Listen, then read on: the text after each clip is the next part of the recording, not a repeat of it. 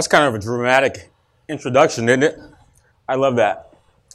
Well, welcome again. Glad to see everybody. Uh, we are in the midst of a series called Story, and today we're going to be talking about reconciliation. So if you have your Bibles, go ahead and turn to Romans chapter 5. We're going to be in verses 6 through 11. If you don't have a Bible, we'd love to give you one. Down the middle aisle are uh, stacks of Bibles underneath your seat if you'd like to follow along with us as we search the scriptures today. Uh, Romans chapter 5 is on page 612 in the Pew Bible, so to speak.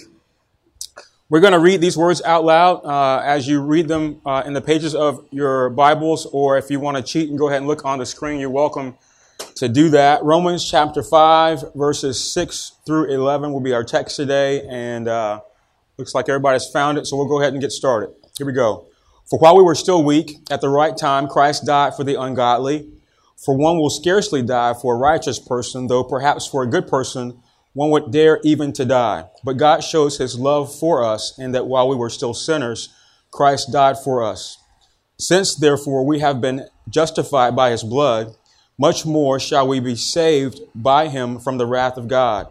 For if while we were enemies, we were reconciled to God by the death of his son, much more, now that we are reconciled, shall we be saved by his life. More than that, we also rejoice in God through our Lord Jesus Christ, through whom we have now received reconciliation. That's God's word. Let's pray together. Father, we're grateful for the day. Thank you for the opportunity to gather as your church. And uh, Lord, I thank you for uh, your word. And I pray, God, that you would, um, that we would see uh, Jesus in the pages of Scripture today and Holy Spirit, we pray that you would uh, illumine this passage to us, help us see something that we have yet to see before. But more importantly, Lord God, we pray that you would um, that you would show us the, the greatness of the God that we serve that would reconcile us to God the Father by his death on the cross. Lord, we pray for all those churches who are meeting right now, just like us, and uh, the fellowships that they enjoy. Pray that you would uh, bless them with your presence. God, we pray that your uh, word would go forth today, that your gospel would be preached and people would be changed under the hearing of your word. God, we pray in the midst of our own service, God, that you would save those who have yet to uh, confess Jesus as Lord. God, I pray that you would um, exalt Jesus in our midst and that we would be changed in the presence and in the hearing of your word. We pray this in Jesus' great name. Everyone said, Amen and Amen. So we're in a series called Story where we're tracing the plot line of the Bible. And that plot line starts with creation, then it goes to the fall, and then we see reconciliation of all those things um, that transpired after the fall, and then the consummation of all things. And today we're going to look at the story of reconciliation. If you grew up around people, you are no stranger to reconciliation. If you have a sibling, if you're married, perhaps um, you know you work around people in any um, any part of life, unless you're a hermit stuck in a tree, um, devoid of people whatsoever, then you have had an opportunity to be confronted with the idea of recon- reconciliation um, up front. Uh, my brother, Greg, is two years older than me, and he's my hero. He has always been my hero. When we were young, living in our parents' home, we shared the same room. Um, he was, uh, I mean, I looked up to him in every area of life. Academically, he was astute. He was um, socially, you know, just had lots of friends. He played sports. I wanted to be like my brother. His friends were my friends. I wanted to do everything that he did. It was a summer, and uh, we were just hanging out. Um, his friends had come over to our house, and we were playing. And uh, in this one particular instance, my brother decided that he didn't want me tagging along that particular day with what he and his friends were going to do. And I mean, I was a little put off by that. I mean, because I idolized my brother and I really, I mean, his friends were my friends. I didn't do anything outside of my brother. Um, but he was set on going and, and having a fun day without me with his friends. And um, I mean, I was so put off by that that I decided to go in the kitchen I went into the, the drawer where all the, you know, the silverware, that, that special drawer, to my mother's um, special knives. Uh, and I pulled out a knife and I chased my brother out the house and down the street. um, that was me reconciling this idea of, of him not wanting me to to go and hang out with him that day. I don't remember how it ended, um, but I do remember having a knife in my hand, chasing my brother down the street. My brother's alive today. I'm I'm not in jail, so somehow we reconciled that. Um, you know, to be reconciled means to res- uh, the restoration of friendly relations. My brother and I have a good relationship now. So, although I can't remember it, something happened to put that hostility that was in my soul for him on that particular day back together. To be reconciled to someone implies that a hostile relationship um, exists and something has to be done to restore the peace, to get rid of that hostility. The Bible tells us uh, very bluntly and without holding back that sinners are um, are hostile to God. Sinners are enemies of God. We read that in verse 10. Romans 5, uh, verse 10 says, For if while we were enemies, the suggestion there is that we are enemies because of our rebellion against God, starting from Adam and Eve back in the Garden of Eden in Genesis chapter 3. And we could talk a lot about this idea of enemies and God and what that means uh, for, for God, who is supposed to be a God of love, but also what that means for us as people who uh, selectively rebel against Him. Um, but I'm going to just shave off all the time that we could spend on that to, to make this point. We should not minimize this idea of, of us being enemies of God.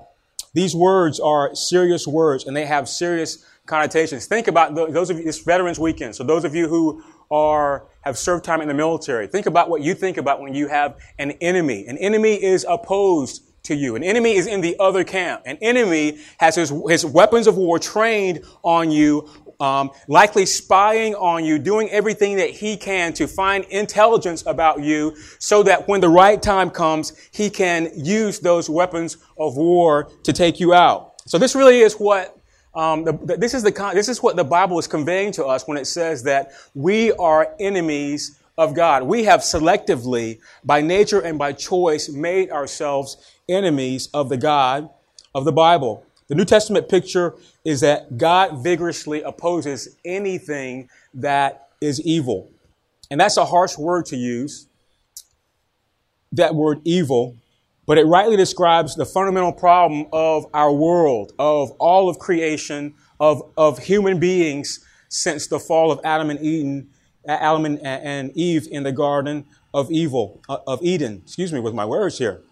Um, and that problem is sin. It's, that problem is guilt. The problem is um, all the things that result from that rebellion that Adam and Eve uh, brought about in the Garden of Eden and the wrath of God that that sin incurs. And so reconciliation and ideas surrounding it describes all the things that have to happen to restore our relationship with God. You know, as we think about God's story in the Bible, we know that, I mean, this is not the way it was supposed to be. God created the world uh, perfect. Okay, at the end of six literal days of creation, he said at the end that this day was good and this day was good and what he made here was, was good. And at the end of, of, of six days, God rested on the seventh day. He said everything was good.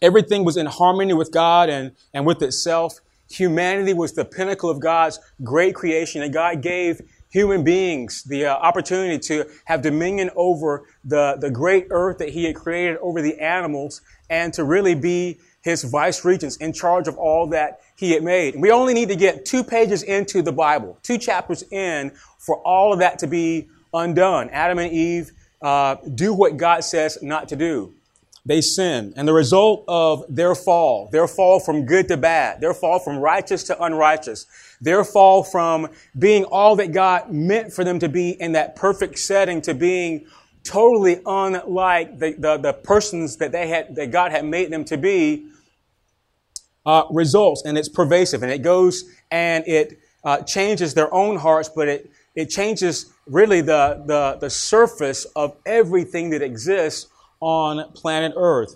Man literally falls from all that God intended him for them to be, and God judges the guilty. He pronounces curses on man, on the serpent, on the land that we uh, now live on. He kicks Adam and Eve out of the Garden of Eden. they die spiritually. We know eventually they die physically. The reason why we die now is because of the curse put on Adam and Eve in the garden. And as we fast forward in just this, the one chapter, one, just a few chapters in Genesis, we read these verses in Genesis uh, chapter 6, verse 5. The Lord saw that the wickedness of man was great in the earth, and that every intention of the thoughts of his heart was only evil continually. And the Lord regretted that he had made man on the earth, and it grieved him to his heart. And from here, it only gets worse. It only gets worse. At this point, God's perfect creation is nothing like the dream world that he created it to be. And this is where the story of the Bible could have ended. God could have just smited the, the whole earth. Okay? His intention was in Genesis 6 that he didn't like what he saw. He was going to, really, he reversed everything that, that he had done in the curse. There's absolutely no reason why God should have done anything to, to, to help, to save, to, to keep this earth and these people that he had put on the earth that rebelled against him. But he does. Immediately after Adam and Eve sinned, we see glimpses of God's grace. He pursued Adam and Eve. He spoke to them. Adam, where are you? He clothed them, sacrificing an animal, taking the fig leaves that they had made, that had cut off of trees to cover themselves, and he actually sacrificed an animal and gave them loincloths. In the midst of judging Adam and Eve in Genesis 3:15, we see God pronouncing the first gospel. He promises redemption through the seed of the woman. And this is prophetically pointing to the future death of Jesus on the cross, which will defeat Satan and offer reconciliation between God and man. And through the rest of the Old Testament, God continues to extend his grace to mankind and all of his once good creation. We don't have time to go step by step through all the, the books of the Bible to look at really the story unfolding that would show us really why reconciliation is necessary. But what I would like to do is take a few minutes and, and pull out four themes, four things that we see in the Old Testament. Have you ever, have you ever wondered? I mean, look at this book. It's a very thick book. 75% of it is the Old Testament. Okay? So why do we need all those words if they weren't important? And um, we don't have time to do, to do it justice, but I'm going to, to give you four themes that I think help serve the foundation for the reconciliation that we have today. The first of those themes is this idea of covenants. A covenant. You all enter in covenants all the time. Um, your marriage, if you're married, is a covenant um, uh, any uh, binding agreement that you have with another person for uh, a job to be done over an extended period of time, um, contracts that you enter, uh, that the house that you live in, the, the mortgage that you uh, enter in for your house is a form of covenant. Any legal transaction. In the Bible, God enters into covenants with human beings, binding himself and making promises to, to us that he will do certain things in turn for our obedience. And typically, most of these covenants are sealed in blood. God has uh, the object of the covenant build an altar, take a perfect animal, and sacrifice that animal on that altar, um, signifying that that covenant is now ratified. And then he gives, uh, designs a sign for not only himself, but for us to remember. So this idea of covenants, there's, there's four covenants throughout the Old Testament that help us see what God is doing that leads up to the story of reconciliation. Uh, God has a, co- a, a covenant with Noah. Genesis 6, we read these words that God is about to, I mean, he really wants to destroy the earth. And so with Noah, God covenants to preserve his creation and never to destroy it again by water. And the, the sign of that covenant are the rainbows that we still see in the sky after it rains. Fast forward in time, and God brings forth a man named Abraham. And God says to Abraham that he's going to promise to make him a great nation and that through him and his lineage, all nations would be blessed. And the sign of that covenant with Abraham was the sign of circumcision. Fast forward a little bit more, and God raises up a guy named Moses. And Moses um, is a Hebrew. He's brought up in, in dignity in the house of Pharaoh, and God uses him to deliver the Israelites out of slavery in Egypt. And through Moses, God promises to make the Israelites his special people if only they'll obey, obey, the commands that he gives them in the law. And the sign of the covenant with Moses is the sign of the Sabbath. Actually, we can say that the sign with Moses is the Ten Commandments, the law that he gives them at Mount Sinai. But uh, one of those Ten Commandments is this idea of keeping the Sabbath, of operating from a, a perspective of being in God's rest. And then the last covenant that I think is, is pertinent for this, uh, for us in terms of unfolding this idea of reconciliation is the new covenant. Fast forward um, through uh, Israel going into the promised land, God giving them kings to, uh, to rule them, and them not being able to simply keep God's laws. And God, God judges them. God has obligated them to, to obey him, and they fail to do that, and so he simply judges them. He splits Israel into two kingdoms, a northern and a southern kingdom. He sends them into exile. So they are in slavery, um, subject to other nations. But God promises through Jeremiah that He'll build a better covenant. It's a covenant that won't be written in stone. It's a covenant that will be written on their hearts, and everyone will know God because He'll put their spirit, His spirit in them, and they'll know God, and they'll be given complete forgiveness.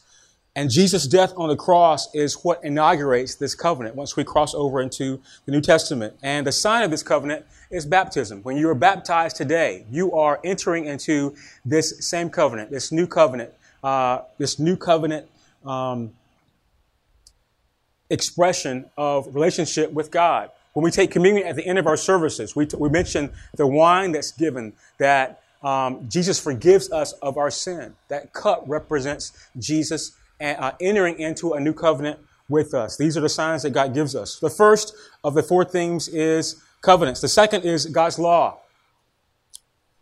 After delivering the Hebrew people from slavery in Egypt through Moses, God gives the law on Mount Sinai. We know these as the Ten Commandments. Actually, there are other laws. There's laws governing how Israel are to govern themselves. There's laws given uh, governing how the, the priests are to um, conduct sacrifices. There's laws uh, uh, governing how they're to socially uh, act uh, one to another. These and other commands God promises to bless his people in turn if they'll obey him. There's several things that we could say about the, the God's laws in the Old Testament, but three things are, are pertinent for us here. First is, you know, the, the law was not meant to save God's people. It was meant to remind them constantly that they could not all, they could not do the things that God told them to do. It was, the law was set in place to remind them of their sin. More importantly, the law was there to let them know God's standard. All right, the third theme is God's presence. God instructs Moses to con- conduct, uh, to construct a tabernacle, a tent in the middle of the desert. Okay, this, uh, fast forward to the time of Solomon, uh, this tent becomes a grand temple that houses God's presence. And as you can see by the little diagram there, there's an outer court and there's an inner court. The outer court had, is where the priests would receive God's people as they brought sacrifices and as they congregated with, them, with each other. And the inner court had uh, furniture of sorts that aided the priests in worshiping God. There was the, the table of, of presence, 12 loaves of bread that represented God's provision, God taking care of all their needs. There was a golden lampstand which symbolized God's constant watch over the people to keep them safe from harm. There was the altar of incense, which reminded them that God was always near. And then there was a curtain dividing the, the most holy place from, uh, from the, the holy place, the Holy of Holies. And inside of this Holy of Holies was one piece of furniture. It was an Ark of the Covenant, representing God's presence being amongst the people. Beautiful chest kind of a structure, covered, layered in gold. On top of it, uh, cherubim with their arms stretched out. On top of that, uh, underneath that rather, you had an atonement seat, a mercy seat that um, that w- they would sprinkle blood um, to, to as they offered sacrifices. They would sprinkle blood on this to signify the purification of sins. The significance of this tabernacle is that while God once kicked Adam and Eve out of out of the Garden of Eden, this tabernacle out in the desert and in this, this grand temple that, that Solomon built um, allowed God to be amongst his people. The last thing would be this sacrifices. You know, we ask this question oftentimes why does God require um, the constant sacrifice of animals in the Old Testament? I would tell you um, there's an answer to that question, but the more appropriate question is how can a holy God live amongst a sinful people without destroying them? And that therein is the, the answer to the question of why God allows and requires sacrifices. From the very start, the Israelites could not keep the laws that God had given them. Sin in the Bible deserves punishment. If we look at Genesis 2:17, God tells Adam and Eve, "Don't eat of the tree of the knowledge of good and evil, because in the day that you eat it, you're going to die." Fast forward to the the, uh, the New Testament, Paul says that the wages of our sin is death, and so anytime we sin, a holy God requires punishment, and that punishment is death. And so a sacrifice represents death happening to appease the wrath of God. The sacrificial system was designed to deal with the problem of sin in the camp, so to speak. God commanded that sacrifices be offered every day in the tabernacle for the sins of the people. When we look at the book of Leviticus, chapters 16 and 17, we see that there was a special day, the Day of Atonement, where God would have the priest bring two goats, two perfect goats, uh, one would be slaughtered, his blood would be sprinkled on the mercy seat of God. The other would um, basically have the priest lay his hands on top of that goat. He would be taken out of the camp and set free. The one, the, the one goat whose blood was slaughtered was basically dying in place of the people who had sinned. The other goat was allowed to go free, symbolizing that God's mercy had been given to, to one goat, whereas the sacrifice, uh, his, his wrath was taken out on the goat that was slaughtered.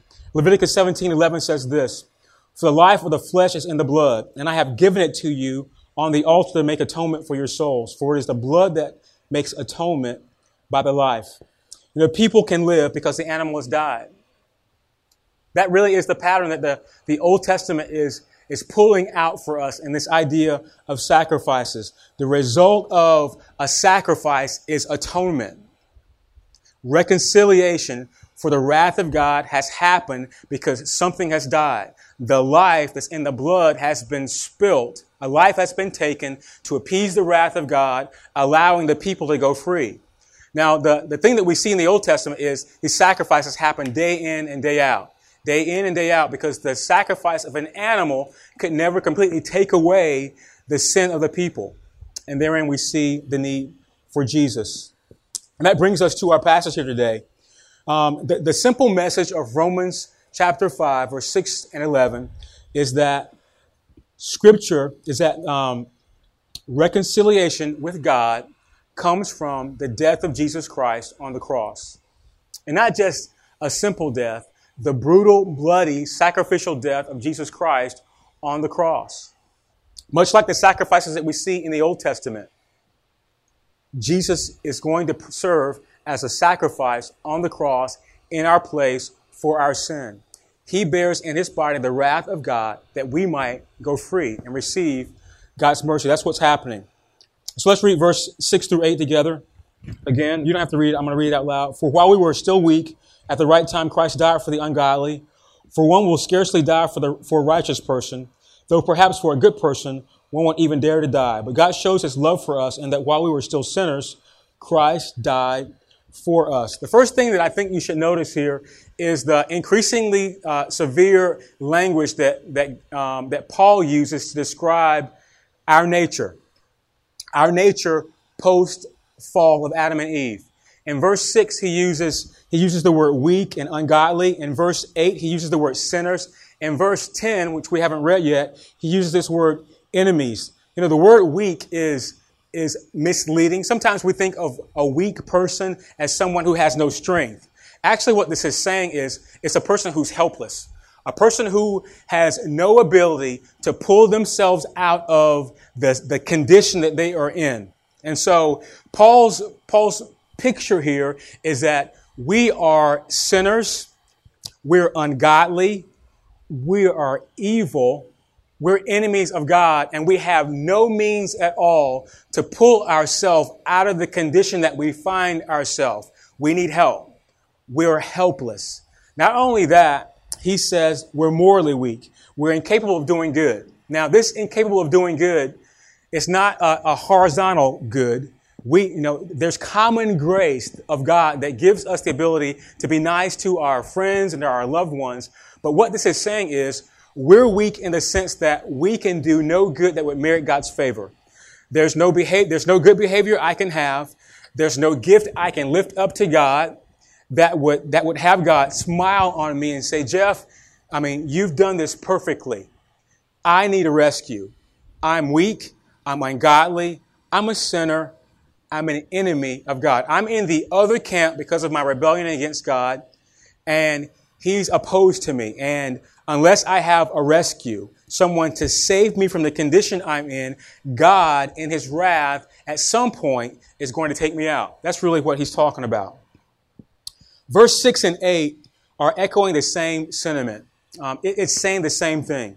It's, it's basically saying when we were when we were enemies of God, opposed to Him in every way that we could oppose, be opposed to someone, opposed to His rule, opposed to His authority, opposed to His plan for His world, opposed to His plan for us, God in His sovereignty saw fit to incarnate the second person of the Trinity, send Him from eternity into heaven, have Him live a perfect life in obedience to the law that He set for His humanity to live by, and by God's plan, in just the right time, He would have him die on a cross in the hands of people like you and I.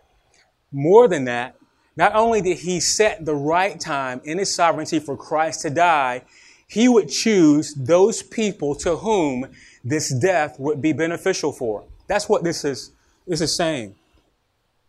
Verse 8 is the, the, the foundation of of this verse. This is a verse eight is a refrigerator verse. It's one of those verses you you like you know you put in a nice frame, put it on the wall. You might plaque it, you know, put it on your refrigerator. This is one of the first verses that I, I remember memorizing when I was a, a new Christian.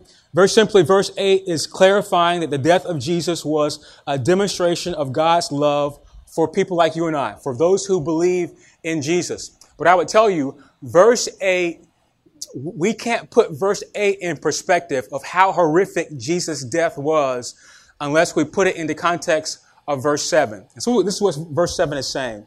It's saying every once in a while, on a very rare occasion, very, very rare, would some, will someone die for someone who's good? Okay? And so when I say die for someone who's good, I'm thinking like Billy Graham, Mother Teresa type, like larger than life kind of people. Those kind of people you die for, right? He's saying, you know, Billy Graham, Mother Teresa, yeah, I mean, they've done so much good for the world that there's somebody probably in the world that would die for them. He's saying, yeah, that's a good example of sacrificial love, but that in no way meets the level of God's love for us. God's love for us, demonstrated through Jesus on the cross, is at a whole nother level. That's what he's saying. But the death of Jesus puts God's love at a whole other level. And then you have these neat two words. I don't know if you've ever re- recognized these words. Look, just look at verse 8 and say out loud with me the first two words that you see there. But God. Say it out loud. But God. Have you ever noticed those words in Scripture?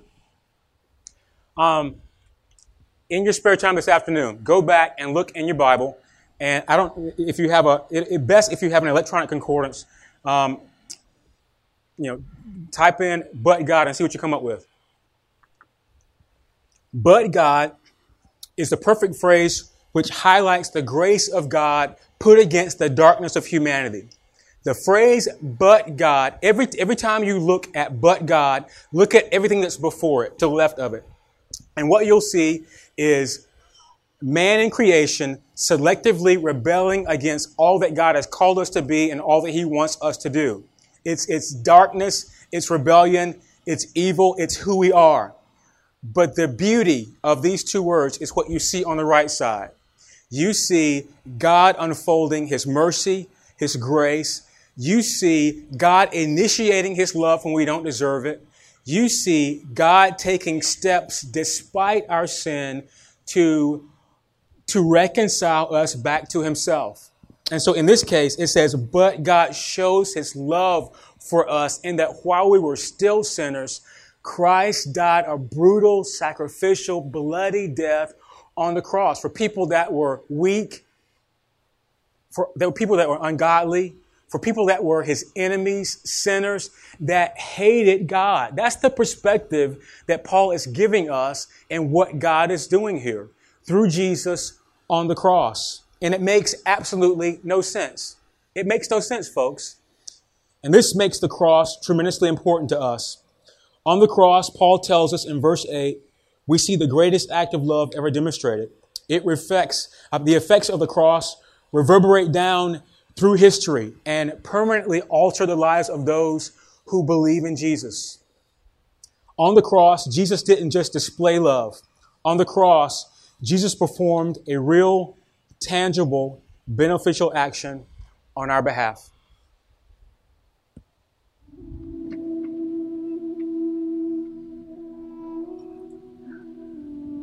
Passions. Guido Moon. malki, Zubindia Zazmin Tamba.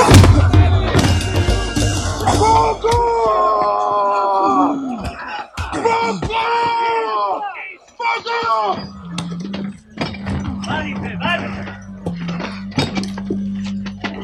¡Surge! Oh. ¡Vamos!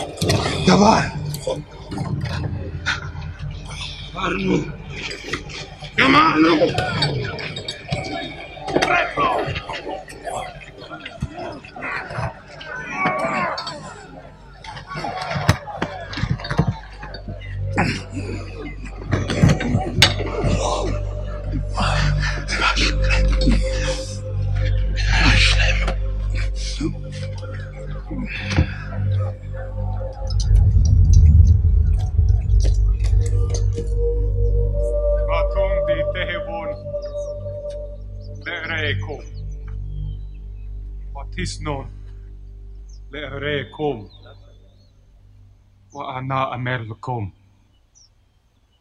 تهبون لأريكم. تتلون لردافيكم. كفردي هن تهبون أهبين لكم ما تابدنا لا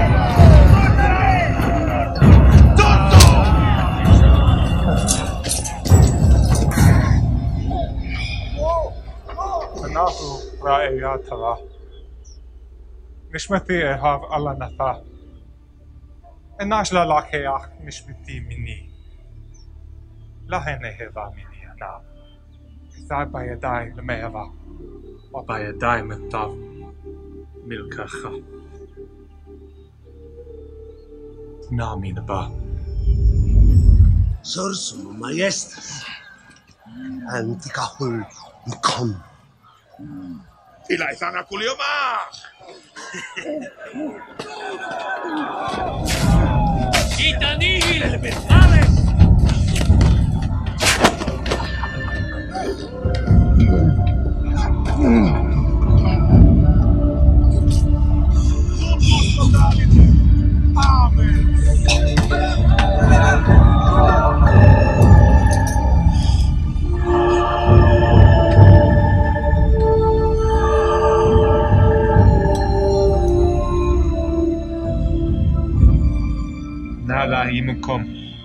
من تراب mm. I لا kaltunen haktiena seltumma. Pidä komara hem haki ita. Hithe hivutin kom. Koka veldiena feiflekom. Tun. kom.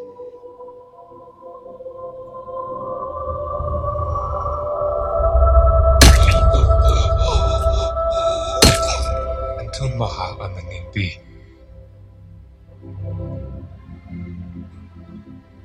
Matenda undi hui ana or koste. Chaya. Lai te na shalaba lehin piati. Chaya.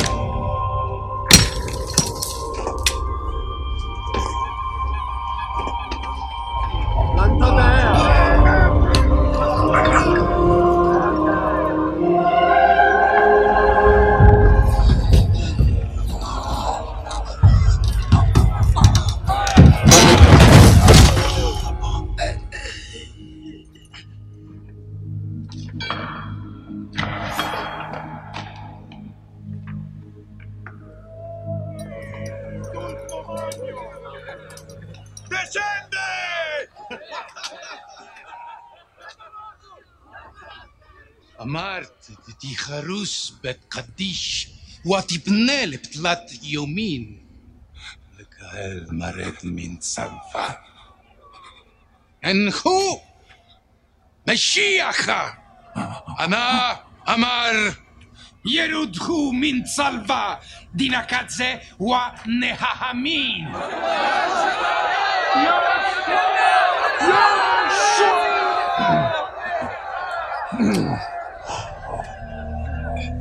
Papa.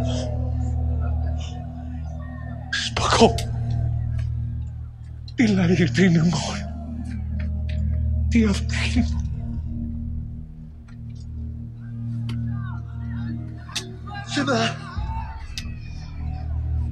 It's like of the like.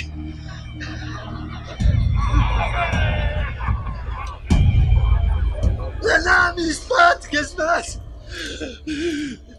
Verlassen. Ich habe einen Wellback angespannt. Und disputando în saticbe. Așa al din pulli. die pismanati de inter. Balak. Might not be wings.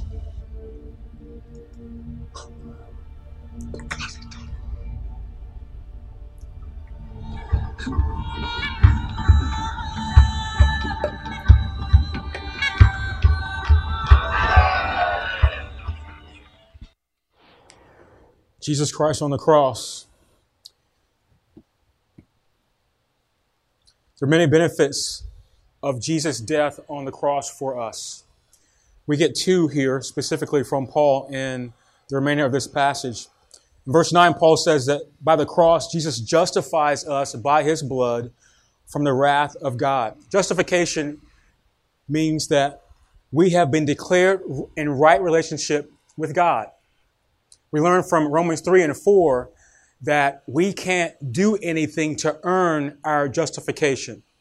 We can't be good enough. We can't offer up a, a, gift to God from anything that's within us to make us right in His eyes. We simply have to believe. We have to trust. We have to have faith in the person and the work of Jesus. And God declares us right with God. The secondary point of this verse is how Jesus justifies us. And this is a significant point. We're justified by his blood. Hebrews 9:22 says, "Without the shedding of blood there is no forgiveness of sin." And again, this points to the Old Testament picture of the atonement, the day of atonement in Leviticus 16. Under the Mosaic law, purification and cleansing from sin required sacrificial blood. God sent Jesus from eternity to, to earth to live life that he might be a perfect sacrifice for you and I. Jesus was a sacrifice. His blood that you saw in this video poured out in his death on the cross atoned for our sin. And that blood reconciles us to God. That's the first benefit. The second benefit is that we're reconciled. We are reconciled with God. Reconciliation stresses that we who once were enemies with God are now his friends. So you can smile. Smile because that bloody death ends in a beautiful picture for you and I. It's not what you've done, it's what Jesus did. And you're now a friend of God if you trust in the person and the work of Jesus. Really, in, in, this verse, Paul is saying if the death of Jesus on the cross rec- uh, reconciles his enemies back to God, then because Jesus was resurrected from the dead, that can mean nothing but the assurance that he's going to save us and sanctify us and glorify us and free us from the final condemnation that will come when Jesus comes again to judge sin on the earth. In verse 11, let's read that.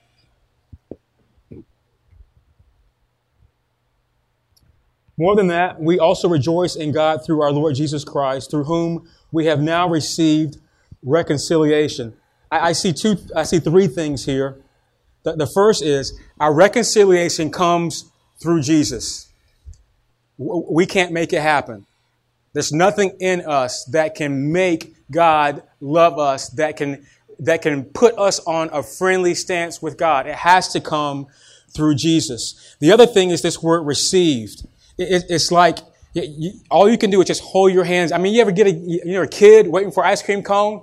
You just hold your hands out and, and wait for it. Okay. It says we receive this thing that Jesus does for us on the cross. Paul says the end result of our reconciliation should be rejoicing. That's the third point here. We get to boast in God and give him praise and glory for this great thing that he has done, loving his enemies by sending his son to die on the cross. I'll conclude with this. You know, there's good news in Christianity, and that good news comes comes with death. It comes with sacrifice. It comes with blood being spilled. The good news of Christianity is that Jesus' death on the cross accomplished salvation for us. Jesus propitiated us by his death. He diverted the wrath of God away from us because of our sin and put it on Jesus on the cross. God makes atonement for our sin. He reconciles man back to God. And so the only question that I would have for all of us here as we contemplate this idea of reconciliation is, I mean, has Jesus done that for you? Has he done that for you? You should ask yourself that. Jesus says he gave his life as a ransom for many. Are you among the many that he gave his life a ransom for? Jesus says that he he lays his down for he lays, lays his life down for his sheep. You saw that in the English um, subscript of the Aramaic that they were speaking in the video. His, his, his sheep hear his voice. And so have you heard the call of Jesus beckoning you to repent of your sin and come and follow him? John's gospel says that whoever believes in the Son of God has eternal life. Whoever rejects the Son will not see life, but God's wrath remains on him. And so Jesus Christ has accomplished reconciliation for those who will simply trust in his person and his work on the cross for those who repent and believe. And so, what remains for us in this room is to, to trust Jesus, to have faith in Jesus for the salvation of our souls because we have nothing to offer up to God. And I will, I will say this very bluntly God will have no pity on those who, who aren't reconciled to Him outside of the death of His Son on the cross. Let's pray. Father, I thank you for your word. I thank you for the beauty of the cross. That death would come to bring us life, that sacrifice would free us to live, that blood would purify us. that your mercy and your love would be so great that even when there's hate in our heart for you and your authority and your commands, that you would incline yourself toward us, that you would extend your grace, that you would lower to us the scepter of mercy, and that you would do the unthinkable, that you would die for your enemies. What great love you have for us. And that love comes through Jesus. So, Lord, we exalt Jesus. We praise Jesus. We lift our eyes to Jesus. We thank you for Jesus. We thank you that he was humble enough to submit himself to your plan. We thank you that Jesus died for us. We thank you for your great reconciliation. Thank you, Jesus.